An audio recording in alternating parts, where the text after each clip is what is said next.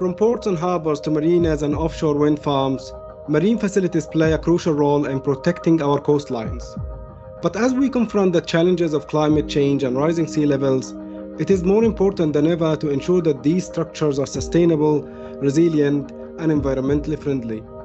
My name is Amr Sayed, and in this episode of the Anticipate Podcast, I'm delighted to be joined by Vishal Krishnan, Maritime Structure Service Lead, and Benjamin Hall, Maritime Planning Service Lead at WSP in the Middle East. In this episode, we will dive into the world of marine facilities and explore the latest innovations in eco-friendly designs. Welcome to the Anticipate Podcast, Vishal and Ben. It would be great if you could give a brief introduction about yourselves, your roles, and your passion to our listeners. So let's start with you, Vishal.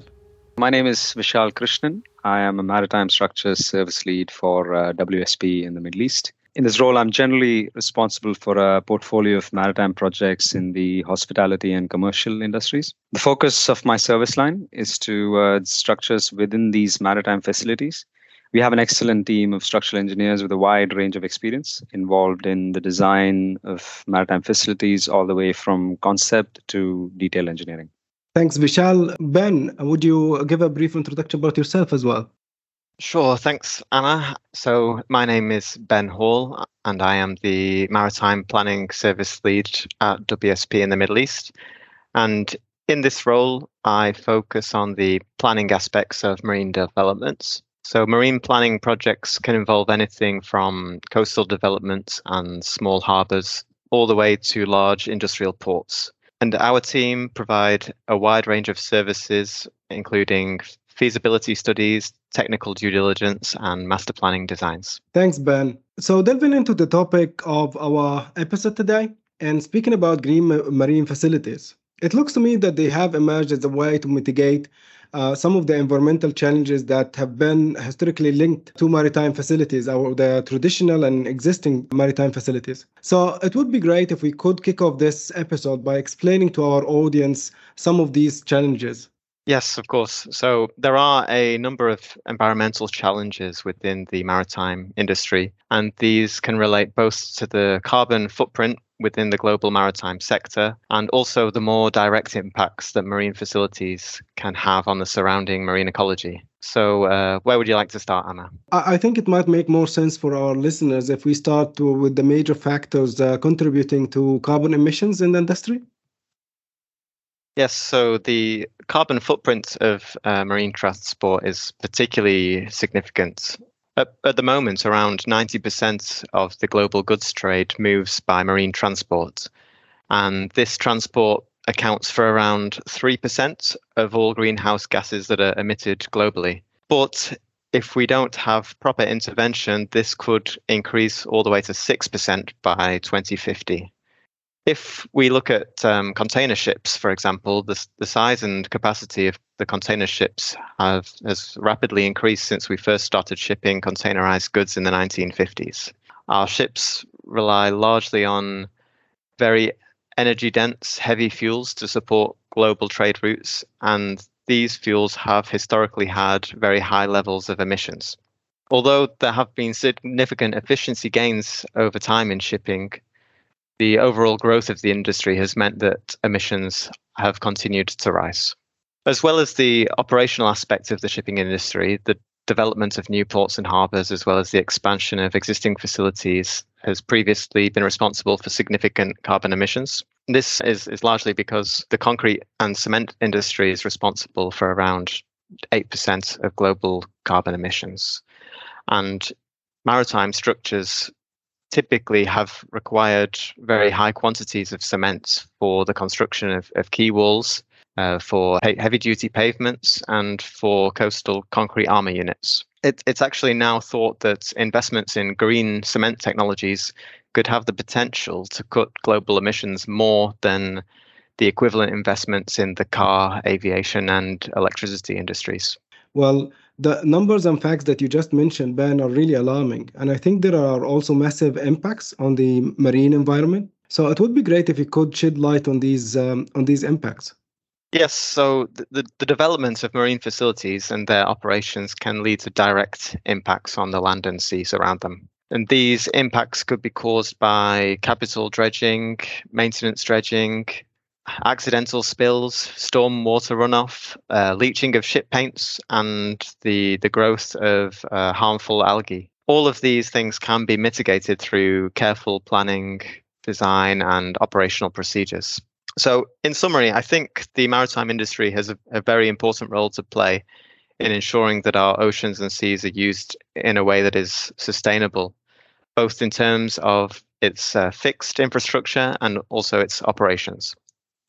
I can't agree more, Ben. Oceans are the lungs of our planet, and the maritime industry has a big role to play, and perhaps a duty, in keeping these lungs functional and in safeguarding biodiversity in our world. Vishal, your expertise is mainly in maritime structures. I think some of our audience might be wondering now about what makes green structures green and what benefits they provide to the environment. That's a good question, Amr. So these are structures that either limit the environmental impact or structures that can accommodate and encourage flora and fauna species. With green marine structures, the goal is to offset the carbon footprint generated during manufacturing and construction. Generally, the chemical composition of materials used in marine construction and the typically smooth surfaces of our structures both discourage marine life to thrive. Green marine structures tackle these issues to allow for increased biodiversity and promotion of local species. Thanks, Vishal. It would also be great if you can give us some examples of a particularly innovative green marine structure and explain to our audience how it works to reduce the environmental impacts that we just touched on. Yeah, sure.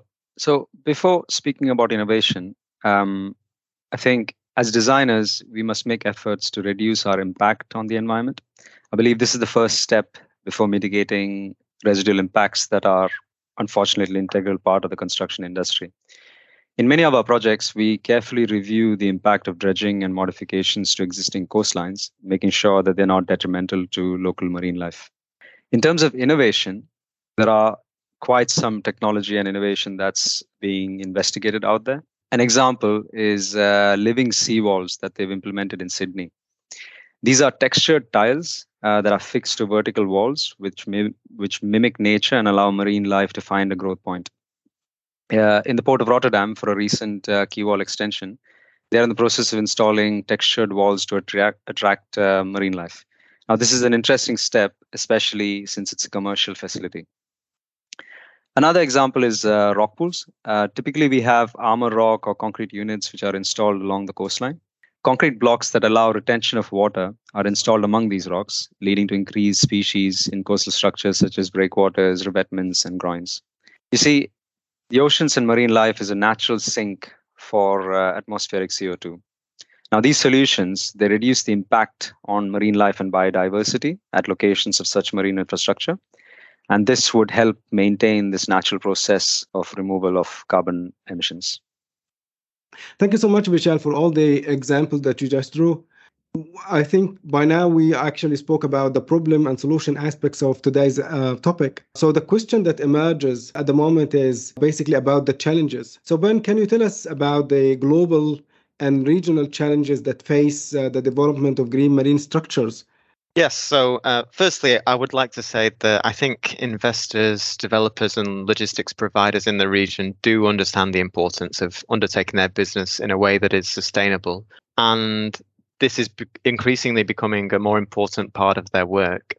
But when it comes to civil infrastructure of marine facilities, there can, in some cases, be a tendency to stick with the more traditional, tried and tested forms of design and methods of construction, because these are generally perceived as reliable and low risk. But in order to overcome this, I think it's important that we as designers demonstrate that green marine structures can be highly durable, they can be long lasting, resilient, and also adaptable to changing demands.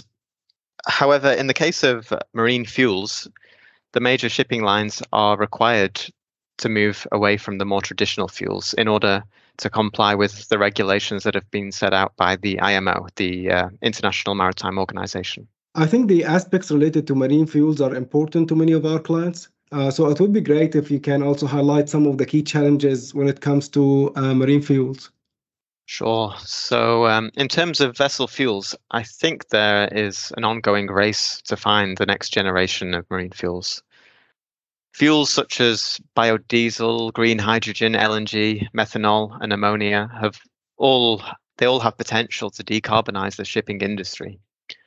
However, an important challenge in achieving reductions in emissions will be developing the infrastructure required to produce, store, and distribute these fuels, and to ensure that bunkering facilities are available to refuel ships. In Saudi Arabia, the NEOM Green Hydrogen Company is investing in the world's largest green hydrogen facility at Oxagon with an $8.4 billion investment.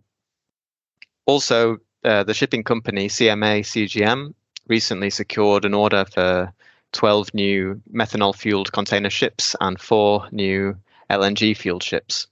So speaking about all of these challenges, Ben, I think maybe technology would have some potential solutions. It would be great if you can also speak to us about the emergent technological innovation that can enable eco-friendly design in the maritime sector.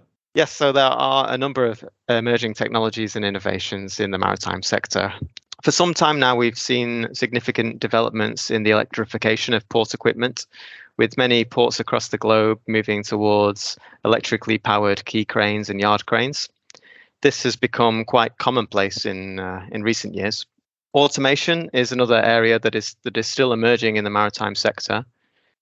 DP World has announced the commercial use of automated high bay stacking systems in the UAE and South Korea.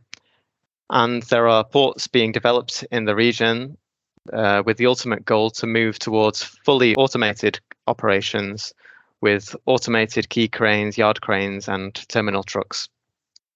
I think, though, it's important to note that although there is great potential to realize operational efficiencies through automation, it's an area that requires significant capital investment, and there are still major challenges in maximizing the capabilities of automated equipment, particularly if operations are siloed. Thanks, Ben. Vishal, one of the major components of marine infrastructure is concrete. What are some of the innovative approaches being developed to improve the performance and durability of concrete while reducing its environmental impact? Yes, Summer. So as Ben mentioned earlier, cement manufacturing is one of the most significant contributors to carbon emissions. So a common approach that we take is partially replacing the cement with supplementary cementitious materials, which are basically byproducts from other areas of manufacturing. Now, there are two benefits here. One is reducing the carbon footprint, and the other is increased durability within the maritime environment. To replace cement, we utilize waste products like fly ash, which is a residual from coal combustion, and ground granulated blast furnace slag, which is a byproduct from the iron manufacturing process. Now, for the marine environment, this is quite necessary as well, because ordinary Portland cement would not provide sufficient resistance to the ingress of chlorides and sulfates. So it's basically a win-win situation. Now, another aspect is that concrete can also leach chemicals into seawater, increasing the pH levels and making it more alkaline, which is not really good for the marine environment. So there's a lot of research ongoing into producing additives to create a more chemically balanced mix. Another innovative approach is carbon mineralized concrete. This is an example of carbon sequestration, which is basically a process of capturing and storing carbon emissions. Captured CO2 is injected into the concrete mix, which traps the CO2 in its mineral form permanently within the concrete. This is also said to improve the concrete strength itself. Now, this is just really skimming the surface of various technologies out there. 3D printing, additive manufacturing. This is also a very intensive area of research that's ongoing, and it's expected to reduce a lot of waste and improve energy usage. That's great, Vishal. My question is now to you, Ben. We're still also speaking about innovation and anticipating the future. What do you see as the most promising areas for innovation in the field of green ports and marine structures? I think at present, the most promising areas for innovation are the ones that focus on implementing digital systems to achieve energy efficiencies. So if end-to-end cargo operations can be accurately simulated in a digital twin, then this can be used to efficiently design infrastructure and plan operation and maintenance regimes. I think the industry will continue to improve the way that it uses data to optimize the timings of ships calling at the ports to arrive just in time. And we can link the information from the port to the connecting transport systems and gate controls to reduce waiting times. If we maximize operational efficiencies of the ships and the port infrastructure, as well as the port equipment and the inland logistics, then this will lead to reductions in energy consumption and ensure that the maritime assets are used effectively throughout their life cycle. I think this brings our episode today to an end.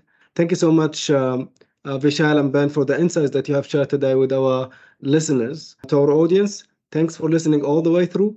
Please leave us a comment if today's episode has sparked your interest. And don't forget to join us in 2 weeks for a new talk.